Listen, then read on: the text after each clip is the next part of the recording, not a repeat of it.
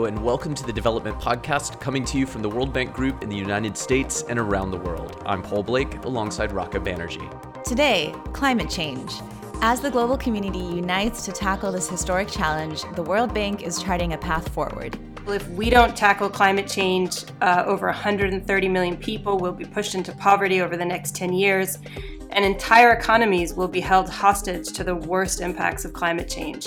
And from Santiago, we hear how Chile is doing its part to address climate change from the Andes to the Atacama. Today, for developing country, the urgency is on adaptation. Climate change is really, really, you know, very, very strong today, affecting peoples and countries all over the world. All that and more over the next few minutes. But first, let's take a look at the data.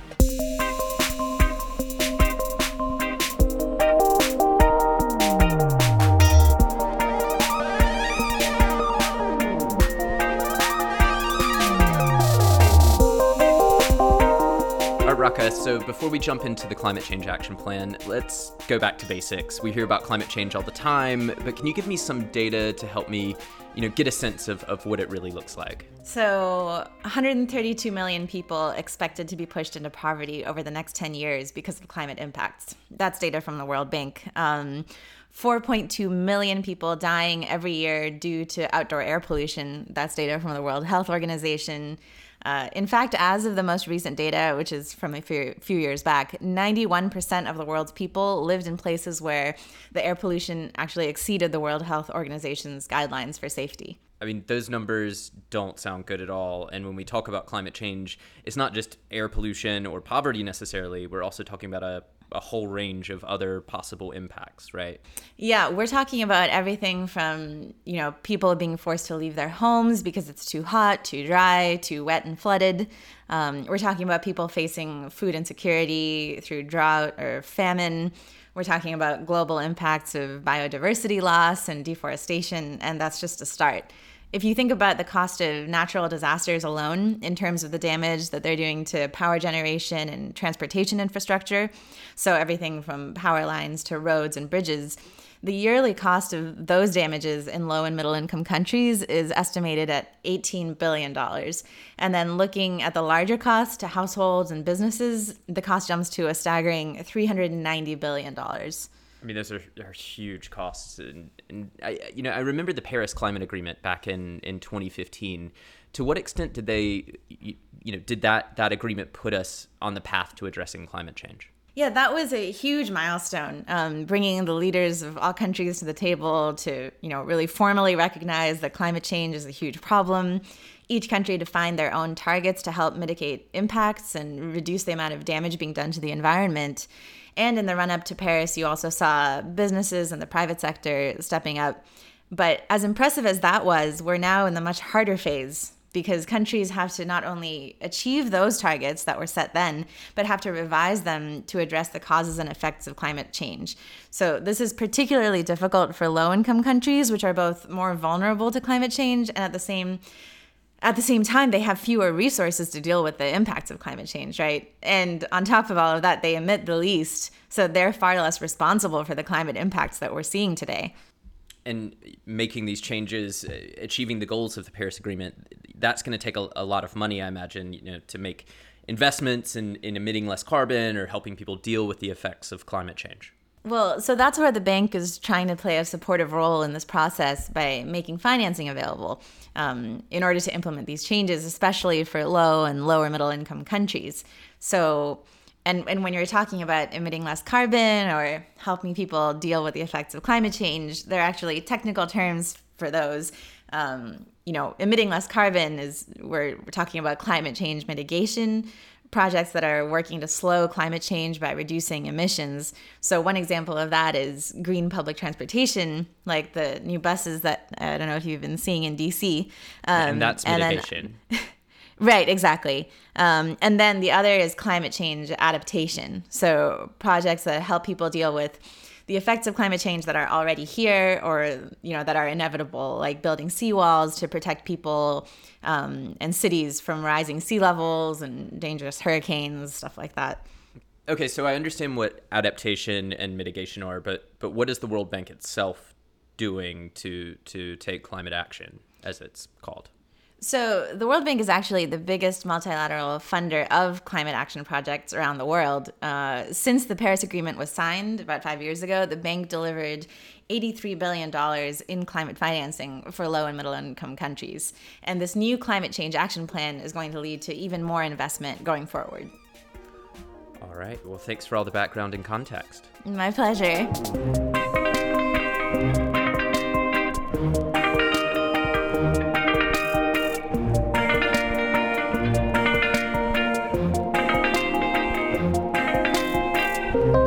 In a few minutes, we'll be talking to the World Bank's Genevieve Connors about the Climate Change Action Plan. But first, let's get the view from South America, specifically from the country of Chile. Home to some of the world's most stunning natural landscapes, from the Andes Mountains in the east, the Atacama Desert in the north, and its famously long Pacific coastline, Chile faces unique threats from climate change. Well, just what are those threats and how is the country tackling them? Raka recently spoke to the Minister of the Environment of Chile, Carolina Schmidt. I was wondering if you could tell us about the threat that climate change poses to Chile and you know just what are the, some of the key environmental challenges that the country is facing?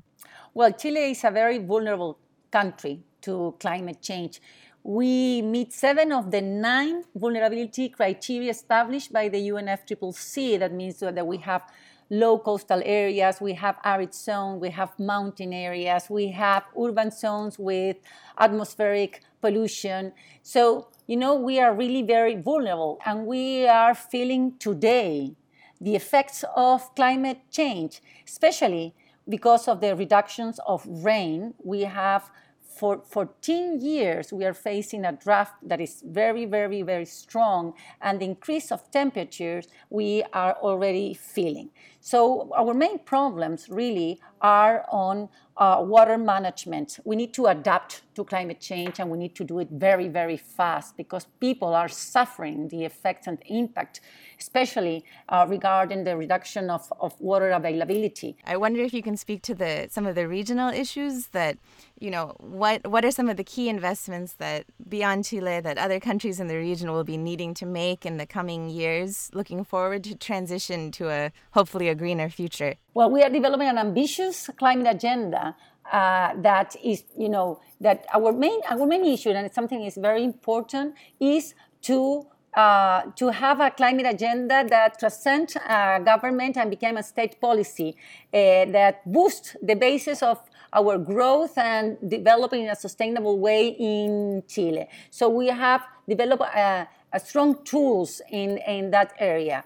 First, we are we present the uh, climate change framework law that established the goal of to be carbon neutral in our country uh, to reach carbon neutrality by the latest in 2050 we also present very ambitious ndc updated ndc last year in the middle of the COVID uh, pandemic with all our goals at 2030. Uh, we are developing now our long term climate strategy, which demands all sectors of our economy to transform to strongly reduce uh, emissions. Now, uh, to change and decarbonize our um, our energy uh, matrix. We will have 65% of our, all our coal, coal plants that will be uh, phase out, close by 2025. We have this this plan uh, to be carbon neutral, and then this is based in mitigation, in, in investment in, in five areas. First, as I was telling you, uh, the change of our coal matrix, closing our, all our coal power plants. Um, 87% of all, all our private investment today in Chile is on, on uh, re- renewable energy plants. So we are changing very fast uh, our, our energy matrix. Secondly, we are investing strongly in the fuel, the clean fuel of the future, the green hydrogen. Uh, we are planning to be the cheapest producers of green hydrogen, the green fuel, uh, to the world by 2030. And this is, you know, one of the big bases of our uh, a carbon neutral plan. Also, you know, investment are uh, very strong in sustainable development. I wonder what do you see um, that the global community can do to address these challenges? No, global community must do a lot. We are need to understand this is a global issue. It's, you know, it's not possible that one country do a lot and the other one is not, you know, doing uh, enough. Especially big emitters must understand that, you know, this is the biggest, biggest uh, challenge that we are facing in this century, you know, as humanity. So we need to understand also that climate change already arrived, that the mitigation is as important as adaptation we cannot still think, you know, that we have to focus the global action in mitigation and leave adaptation in a in a, a, position that is not as urgent. Today, for developing country, the urgency is on adaptation. Climate change is really, really, you know, very, very strong today, affecting peoples and countries all over the world. So we must understand that these two things, mitigation uh, and adaptation, are equally urgent and equally important to implement right now. So all the different instruments that we uh, can use to really foster action in both mitigation and adaptation are urgent. Minister Carolina Schmidt detailing the threats that climate change poses to Chile and how the country is taking action. She spoke to us from Santiago.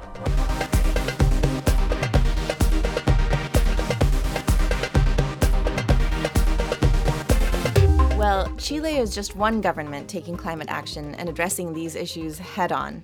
But building a sustainable future requires massive investment, and that's where the World Bank Group is stepping up. To hear more about the investments and actions that the Bank Group is making and planning to make over the next decade in support of governments and climate action, we recently sat down with Genevieve Connors, the bank's manager for advisory and operations on climate change. And we started by asking her to tell us, in her own words, what exactly is the Climate Change Action Plan? So let me maybe explain three aspects of CCAP that I think would help describe it to answer your question. So, so first, we've really tried to focus on ways to better integrate climate uh, and development. So, so why do we do that? Well, if we don't tackle climate change, uh, over 130 million people will be pushed into poverty over the next 10 years, and entire economies will be held hostage to the worst impacts of climate change. How do we do this? Well, we describe a lot of ways in the CCAP, but I think the real game changer will be the new country climate and development reports, or what we call the CCDRs which will become a core diagnostic for the World Bank Group and inform our engagements with clients in the future. So, what, what is inside a CCDR? It's essentially a tailored blueprint for every country to think about climate and development together, uh, to factor in issues such as what are the trade offs, what are the transition costs, what are, for example, the political economy challenges uh, in a country, uh, and so on. It almost sounds like when you um, go to the doctor's office and, and they sort of tell you like, here's you know here's some of the issues you face. Here's the ways we can we we could sort of treat it. You know, it's like a, a custom kind of report card in a way. Well, that's a good analogy because the World Bank has other core diagnostics that it uh, produces uh, in consultation and with our partners and our client countries. But what's different about the CCDR is it's a diagnostic for climate and for climate and development alone. And I think the fact that this is now one of these core diagnostics that the World Bank Group will undertake with all our client countries is really a paradigm shift and will really change the way that all of us in the World Bank Group, in country units, in policy engagement teams, will think about climate and everything that we do. I was wondering if you could clear up another thing I was a little confused about. Um, one of the headlines from the plan is that um, the goal of increasing the level of financing uh, that has climate co-benefits. So I, I saw the co-benefits word. I was wondering what you meant exactly by that. Sure. Co benefits is the word we use, um, the phrase climate co benefits internal to the World Bank Group. What, what is it? So, put very simply, it's the share of financing that's dedicated to climate change adaptation or mitigation in operations financed by the World Bank. So, it's for actions that support climate change. Uh, and it's really important in the new CCAP that we've made a very seminal commitment to increase the amount of climate finance. Uh, in the last CCAP, we had a target of 28% of our total finance for climate finance or climate co benefits over the last uh, few years, the tail end of the CCAP, but we achieved 26% on average over those last five years. We've already announced our new target, but to reach 35%, which is our new target on average over the next five years, is going to be really quite a different uh, ball game altogether.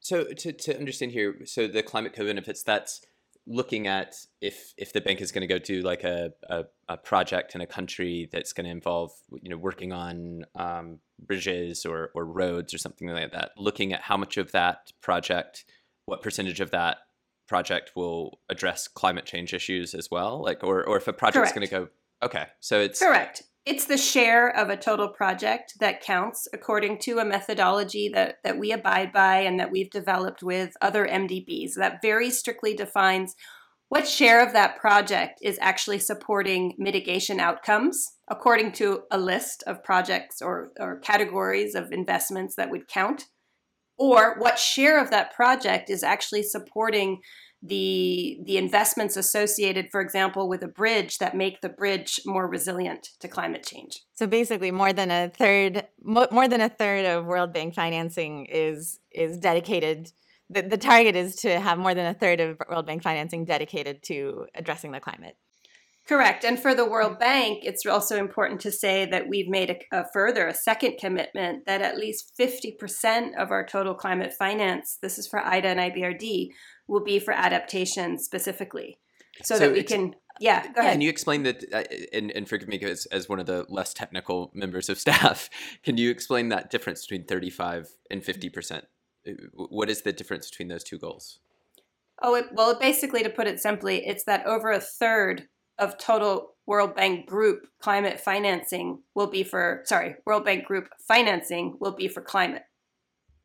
Whereas what we're saying for the World Bank is that we want half of that to be for adaptation. Essentially, we want to commit to parity in our objectives between mitigation and adaptation. And we think that's especially important for our countries, some of whom are extremely poor, not just in our IDA countries, um, and that we want to support them, for example, in protecting them from coastal erosion um, or the impacts of devastating cyclones.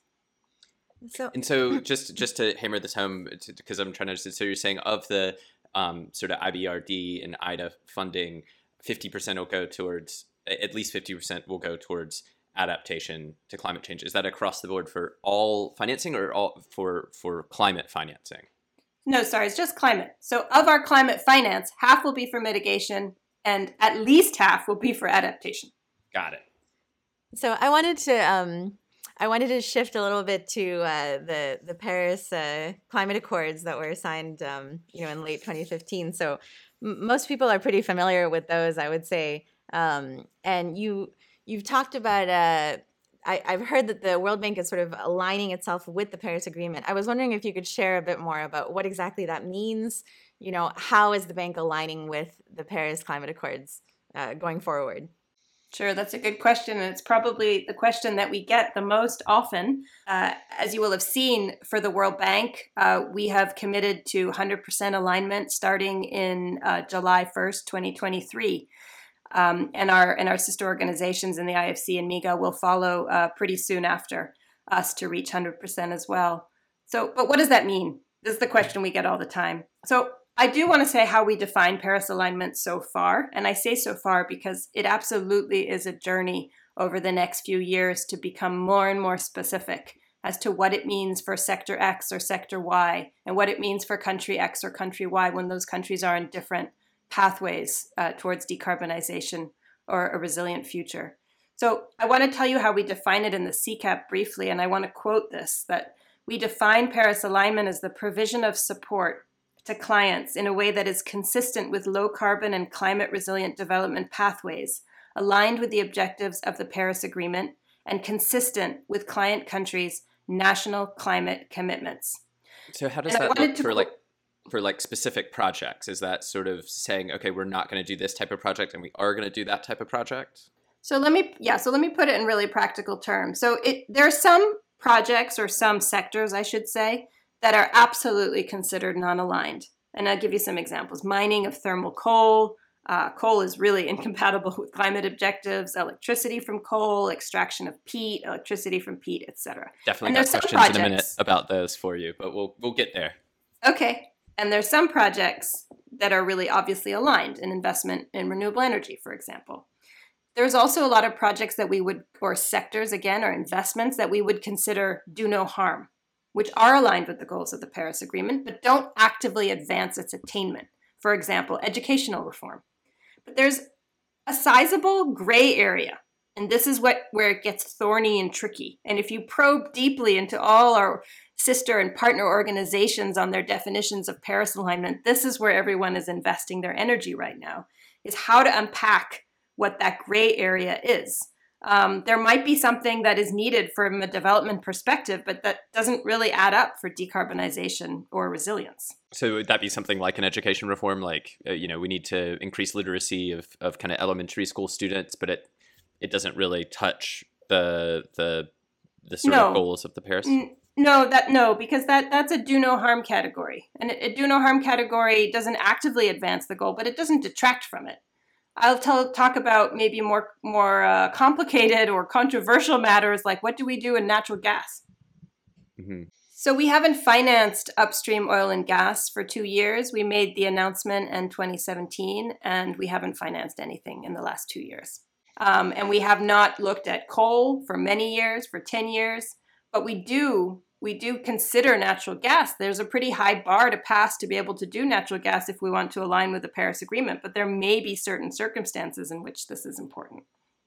And and on the coal point, uh, you know, I was I was looking through some of the the materials that are out there about the the climate change action plan, um, and there's often this talk of like supporting a just transition out of coal.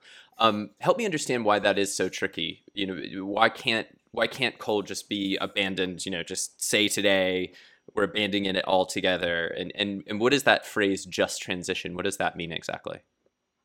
It's a good question. And again, I think along with Paris alignment, I think for me personally, it's one of the most interesting and uh, informative and transformational parts of CCAP going forward is our commitment to work on just transition.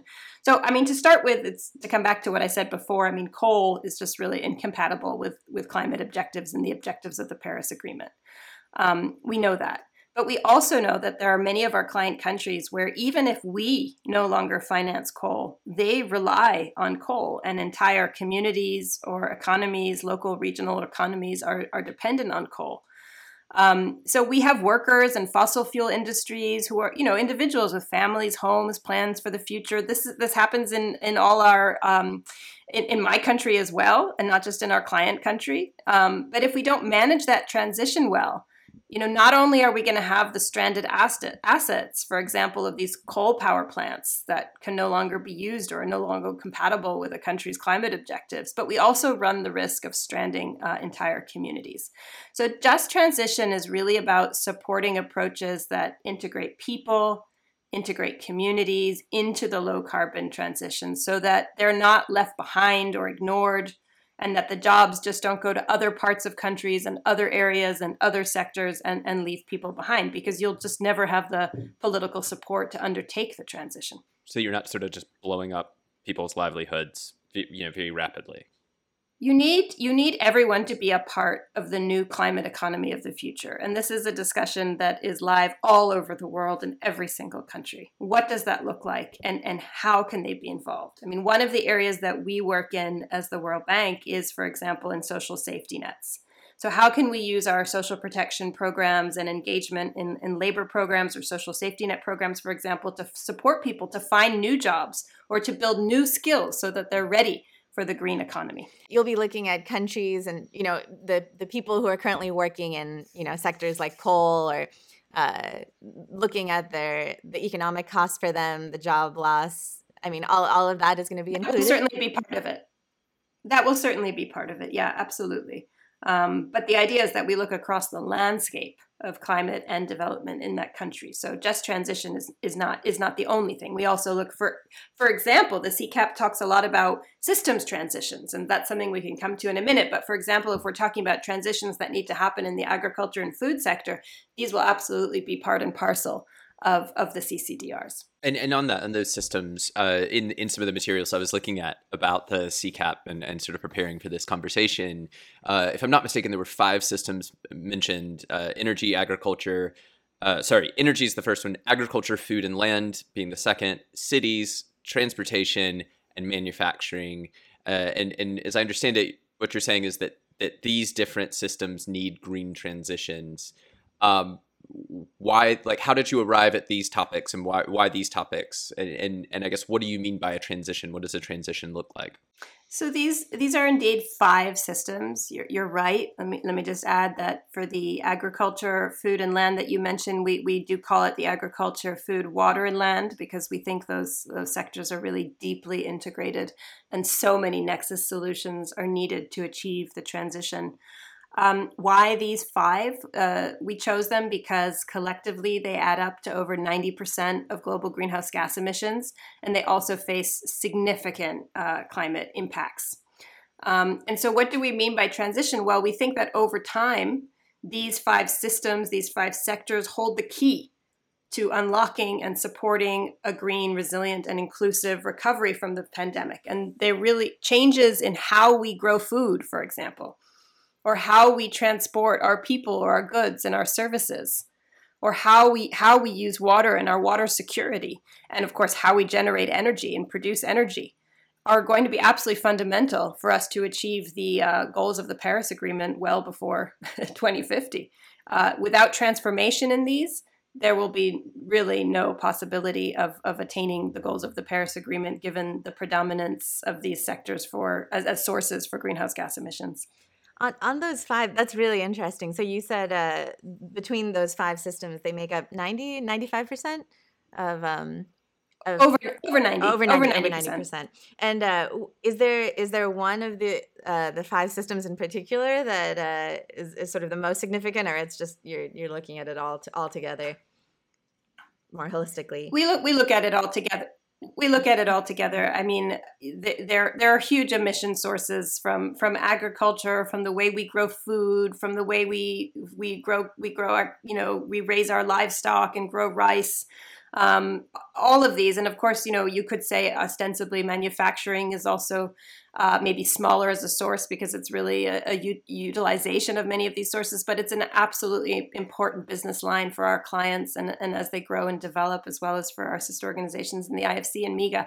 So I, we don't we don't treat one as more important than the other, mm-hmm. um, and we think we really genuinely think they are all fundamental. I mean, land use in cities, for example, as cities grow, as the world continues to urbanize, th- these things will be fundamental to changing how, the trajectory of greenhouse gas emissions. And, and let me just some- say on the on the basis of recovery, I think this is important. You know, for many of our client countries the pandemic is is nowhere near over or done with. It still pl- poses really clear and immediate threats to people, to health, to livelihoods.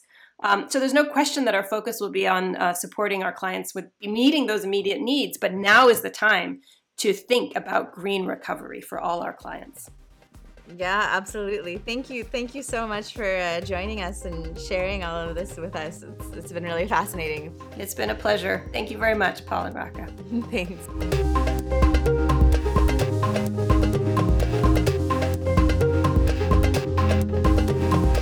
Well, that's it for this edition of the Development Podcast.